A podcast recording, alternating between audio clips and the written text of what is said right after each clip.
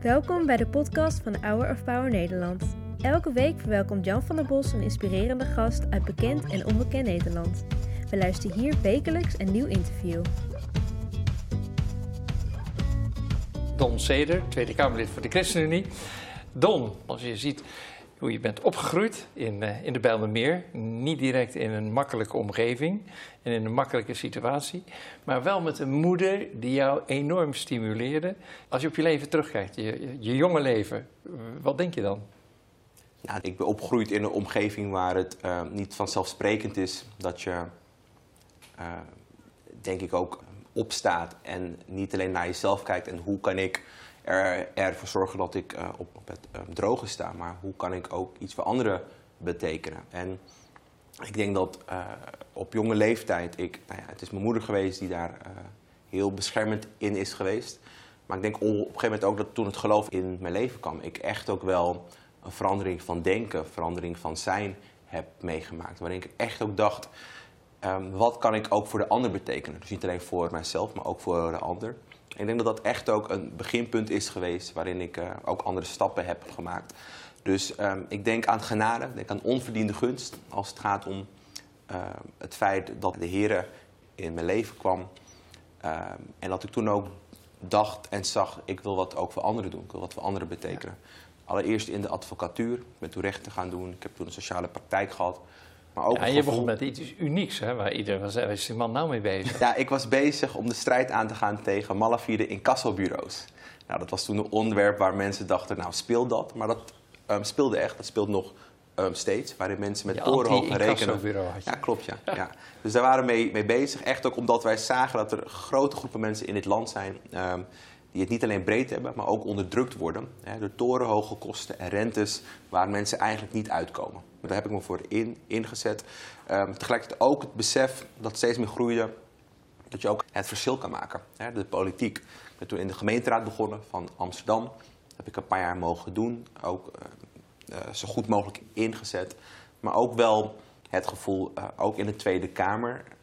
ook daar kan je echt aan knoppen draaien waarin je het het verschil kan maken. Jouw lijfspreuk is uit Amos. Wat staat daar? Amos 5, vers 2, uh, laat gerechtigheid stromen als water. Ja. ja, en ik denk dat het een mooie is, waarin God ons niet alleen oproept om ons, uh, om ons naar Hem te wenden in aanbidding. Ik bedoel, dat is onze basis. Maar vanuit daar ook naar de ander kijken. Ja. Ook omzien naar, naar de ja. ander. En dat dat echt hand in hand gaat. Ja. Nou, ik denk dat dat wel uh, tot mij spreekt en mij elke dag ook weer kracht geeft om weer in te zetten. Want het is niet altijd even makkelijk. Uh, maar het is het wel waard. Recent heb je in de Tweede Kamer geknokt tegen het feit dat uh, we op televisie bedolven worden onder reclame voor uh, gokken. Zullen we even kijken wat je daar te melden had? 11.237 keer. Zo vaak was er in de maand december gokreclame te zien op alleen al televisie. 11.237 keer Koning Toto. Ellie Lust of Andy van der Meijden op de buis, die mensen aan proberen te zetten om te gokken. Ik heb hier een grafiek, die is volgens mij de minister ook wel bekend. En dat is de stijging na 1 oktober van het aantal uren op kansspelwebsites. U ziet een enorme stijging. En voorzitter, ik heb de minister net horen zeggen, wij kunnen niet duiden of dit om meer mensen gaat. Maar volgens mij kunnen we wel duiden dat het om veel meer uren gaat. En ik vraag de minister, Gelooft de minister zelf dat het mogelijk zo kan zijn dat er geen extra mensen aangezet zijn tot gokken? Voorzitter, tot slot, laten we stoppen met gokken met onze kinderen. En dus minister, trap op de rem en ik hoop dat het kabinet ook stappen durft te zetten. Je bent echt boos, hoorde ik. Er is een wetswijziging geweest waar we vanaf het begin al tegen waren. Als je dan ziet dat er een stortvloed aan reclames, aan gokreclames, die mensen aanzet om hun geld in te zetten, waarvan je weet dat voor een hele grote groep dat heel gevaarlijk is. Dat het om mensen gaat die misschien net van een gokverslaving af zijn gekikt, uh, maar toch elke dag weer geconfronteerd worden met dergelijke, dergelijke beelden. Dit is eigenlijk een onderwerp van mijn collega Mirjam Bikker. Maar ik, ik mocht invallen, want zij kon niet. Maar dit, ook daar zie je dan, dit is on, mijn gevoel onrecht. Dit is um, een veld waar een paar partijen geld verdienen. En dat mag, daar is niks, niks mis mee. Maar wel als je niet uitkijkt de kosten van hele kwetsbare mensen en hun gezinnen en kinderen. Dus dat maakt wel dat je denkt, nou, in de Kamer is waar je aan de beleidsknoppen kan zitten. En daar is ook waar je iets van je hart kan laten spreken. Nou, en dat zie je samenkomen, bijvoorbeeld daar bij, bij, bij Ja. uh, gokreclames. Ja. Want die droom om iets te kunnen betekenen, om te kunnen beïnvloeden, om te kunnen veranderen, om beleid te kunnen maken, die droom heb je al heel lang. Negen jaar geleden zat jij hier en uh, toen zei ik, uh, misschien word je wel minister-president. maar ik vroeg wel, wat zou jij willen veranderen als jij uh, minister-president zou zijn? Weet je nog wat je zei? Um, om eerlijk zijn weet ik het niet meer. Zullen we nee. dan even naar kijken? Ja, want ik vind het wel een kostelijk leuk stukje. Je hebt in de Tweede Kamer stage gelopen. Ja. Uh, wat moet er in dit land, als jij minister-president uh, werd en was, uh, wat zou je als eerste veranderen of doen? Zo, als Ja. ik minister-president zou worden. Nee, ik denk, ehm, ik denk dat dit land eh, niet weet wat het wilt. Ik denk dat, dat- ik, ik denk dat dit land weer terug moet naar een standaard. Eh, de, afgelopen, de afgelopen jaren ehm, ehm, gaan we eerst van links naar rechts, dan weer naar het midden. Ik- als minister-president zou ik eh, zeggen, hey, we, we hebben bepaalde normen en waarden en die gaan we ook, ook, ook naleven. En vanuit daaruit gaan wij al ons beleid maken. Nou, allereerst mijn complimenten, Don. Je bent weinig veranderd. Hoe jong ben je nu? Ik ben 32 jaar. nu. Ja, kijk, een van de jongste Kamerleden. Eh, waar jij je ook druk om maakt en wat we natuurlijk zien en waar door toch heel veel mensen ook afhaken op de politiek, is de polarisatie. Het geschreeuw in de Tweede Kamer tegen elkaar. Wat doet dat jou? Nou ja, ik denk dat je in de Kamer ziet dat mensen steeds meer hun eigen, hun eigen stem willen laten horen. Ehm, zonder ook na te denken over de vraag hoe we als samenleving uit de crisis, eh, maar ook als samenleving naar elkaar toe kunnen ehm, treden. Dat zie je in de Kamer, maar dat zie je ook in de samenleving. Mensen die zich steeds meer graven in hun eigen gelijk, binnen families, binnen gezinnen, zelfs binnen de kerken. Dat je elkaar door meningsverschillen, door discussies uit elkaar speelt. En eigenlijk afbreekt in plaats van bij elkaar, elkaar brengt. Ik zie een opgave voor mezelf, maar ook voor heel veel anderen en ook ehm, christenen, om juist ook een taak te vervullen. Om het zout der aarde te zijn. Om juist smaak te geven, om bij elkaar te brengen, om eh, te preserveren wat er is. Dus ik denk dat mensen er klaar voor zijn, dat mensen ook moe zijn. eh, en, er steeds, en hun hoofd stoten tegen de belofte van als je maar eh, alleen naar jezelf kijkt, dan kom je er wel. Ja. En ik denk dus, dus ik, ik denk dat Nederland klaar is voor deze boodschap. Klein voor, voor, voorbeeld, maar tussen kerken ehm, zie je ook steeds meer de afgelopen eh, periode, en daar hoop ik ook een bijdrage aan, aan te leveren, dat je ook steeds meer elkaar weet te vinden.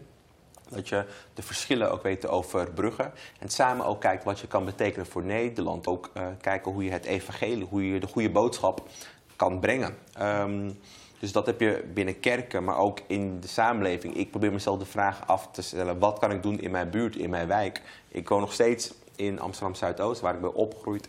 Eh, maar ook daar vraag ik me af: weet je, wat kan je betekenen? En ik geloof, ik kan een beetje, maar niet heel veel. Een hele Maar- concrete vraag. Stel dat je hangjongeren hangen voor de, voor, voor, voor de flat. eh, en je weet dat dat niet lekker gaat.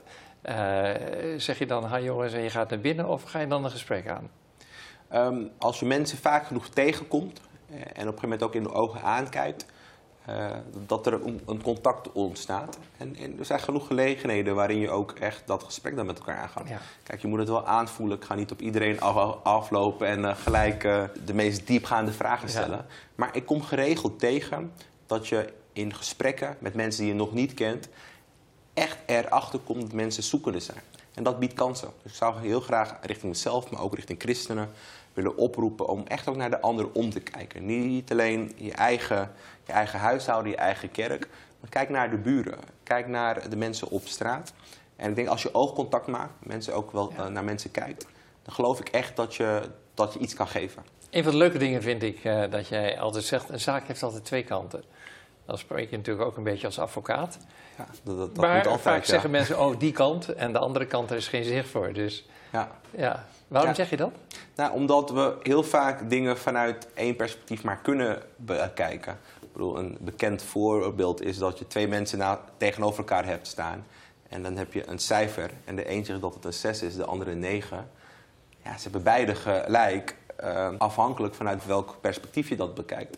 Dus ik denk dat wij ehm, als we ook eh, veel meer luisteren naar elkaar, maar ook wel beseffen dat we niet alle wijsheid in pacht hebben, dat je ook veel beter tot een gesprek komt. Kijk, ik probeer van andere mensen te leren, ook gewoon gemeenschappen waar ik gewoon weinig kennis van, van heb.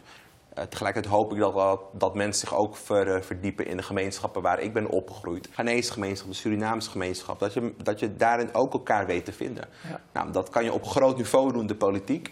Uh, maar ook bijvoorbeeld binnen onze fractie. We zijn allemaal christenen, maar allemaal met een andere achtergrond. Nou, daar helpt het ook. En dan zie je ook hele mooie dingen gebeuren. Als je ook leert kennen um, waar iemand vandaan komt qua achtergrond, maar ook qua kerkelijke achtergrond. Ja. En dat je daarmee echt ook wel de bruggen kan bouwen. Ja. Dus ik doe mijn best. Nogmaals, het gaat niet altijd goed. Uh, maar als je de inzet hebt en ook anderen daarmee weet aan te steken, geloof ik echt dat dat een van de antwoorden is waar de samenleving naar hunkert. Ja. Een van mijn lijfspreuken is: ik doe mijn best en God doet de rest. Nou, zo sta ik er ook in. Wat is jouw hoop voor ons land? Mijn hoop is dat we als Nederland, niet alleen als land, maar echt als samenleving um, verder kunnen gaan. En daar ja, maak... Het lijkt steeds moeilijker te worden. We zijn steeds meer een multiculturele samenleving waar mensen in plaats van naast elkaar tegenover elkaar komen te staan. Ja. Jij zegt verbinden, verbinden, verbinden. En natuurlijk, dat ben ik van harte met je eens. Maar het lijkt wel of het meer ontbinden, ontbinden, ontbinden is. Ja, en toch geloof ik, en mijn hoop is gevestigd uh, in het woord, uh, is gevestigd op Christus, dat uiteindelijk belangrijk is dat je een licht blijft zijn een licht blijft zijn, blijft stralen naar anderen. Zoals je net aangaf, ik doe mijn best. Ik bedoel, ik kan mensen ook niet dwingen om nader tot elkaar te komen. Maar ik geloof wel dat als we als christenen in dit land uh, waar we zijn zeggen... wij gaan ons inzetten, wij gaan naar elkaar omzien... wij gaan, uh, wij gaan de ander naar dienen... Ja. dat dat een boodschap is, dat het een houding is... wat bijna onweerstaanbaar is. En wat mensen ook echt bij elkaar brengt. Misschien niet tegelijk, maar op termijn zie je dat, dat, geloof ik echt, dat mensen gegrepen worden door het liefde van Christus. Ja. Weet je? En, en, en, en, en zijn, zijn voetstappen proberen wij te volgen. Ja. Jij loopt in zijn voetstappen. Ik doe mijn best. Wat doet de rest? Aanstaande woensdag, wat gebeurt er dan? Op de deuren. Ja, nee, dan hebben we de gemeenteraadsverkiezingen uiteraard. Nou, niet even als politicus van een politieke partij, maar gewoon als iemand die politiek geïnteresseerd is en geëngageerd is. Heel veel mensen zeggen, nou ja, waarvoor zou ik nog stemmen? Wat maakt het allemaal uit? Wat ja. zegt dan Don Seder? Nou, ik snap dat heel veel mensen afgehaakt zijn en vertrouwen kwijt zijn. Um, ik zou mensen willen meegeven, als je echt de tijd neemt om even te kijken... in wie heb ik wel het vertrouwen? Welke partij geloof ik wel dat ze echt hun best doen? Dat ze echt die stap willen maken? Zo kan je ervoor zorgen dat je, dat je stem um, telt. En uh, in je eentje lijkt het klein, maar als heel veel mensen echt ook stemmen... Uh, dan betekent dat wel dat er een bepaald koers gekozen wordt. En dat, dat kan net ook het verschil betekenen voor dit land, voor de gemeente waar, uh, waar een kijker woont. Dus uh, mijn oproep zou zijn, zonder een stemadvies te geven, ga vooral stemmen. Want je stem doet er hoe dan ook, doet er echt toe. Kijk, wat zijn de top 5 van jouw plannen die je wilt realiseren? Nou, Gewoon, we, punt 1. we gaan door met de schuldenindustrie aanpakken. Dat is één.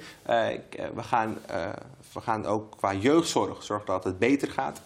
Uh, ten aanzien van armoedebestrijding willen we dat, uh, dat je veel meer met vrijwilligers kan samenwerken in gemeenten. Dus dat je echt de voedselbanken, de kerken kan inzetten om samen te gaan werken. Um, wij willen heel graag dat, dat wij internationaal, want ik doe, ook buitenlandse zaken, dat we opkomen uh, tegen christenvervolging. En ik denk dat het vijfde punt um, daarbij dan is dat wij ook heel graag willen dat wij volop inzetten voor het humaan, rechtvaardig, maar ook een effectief asielbeleid. Want ook daar valt er nog genoeg te doen. Punt 4 terugkomen, dat vind ik wel heel belangrijk. Hè? Dat Afghanistan is nu het land waar de christenen het zwaarst vervolgd worden. Ja. Nummer 2 is Noord-Korea.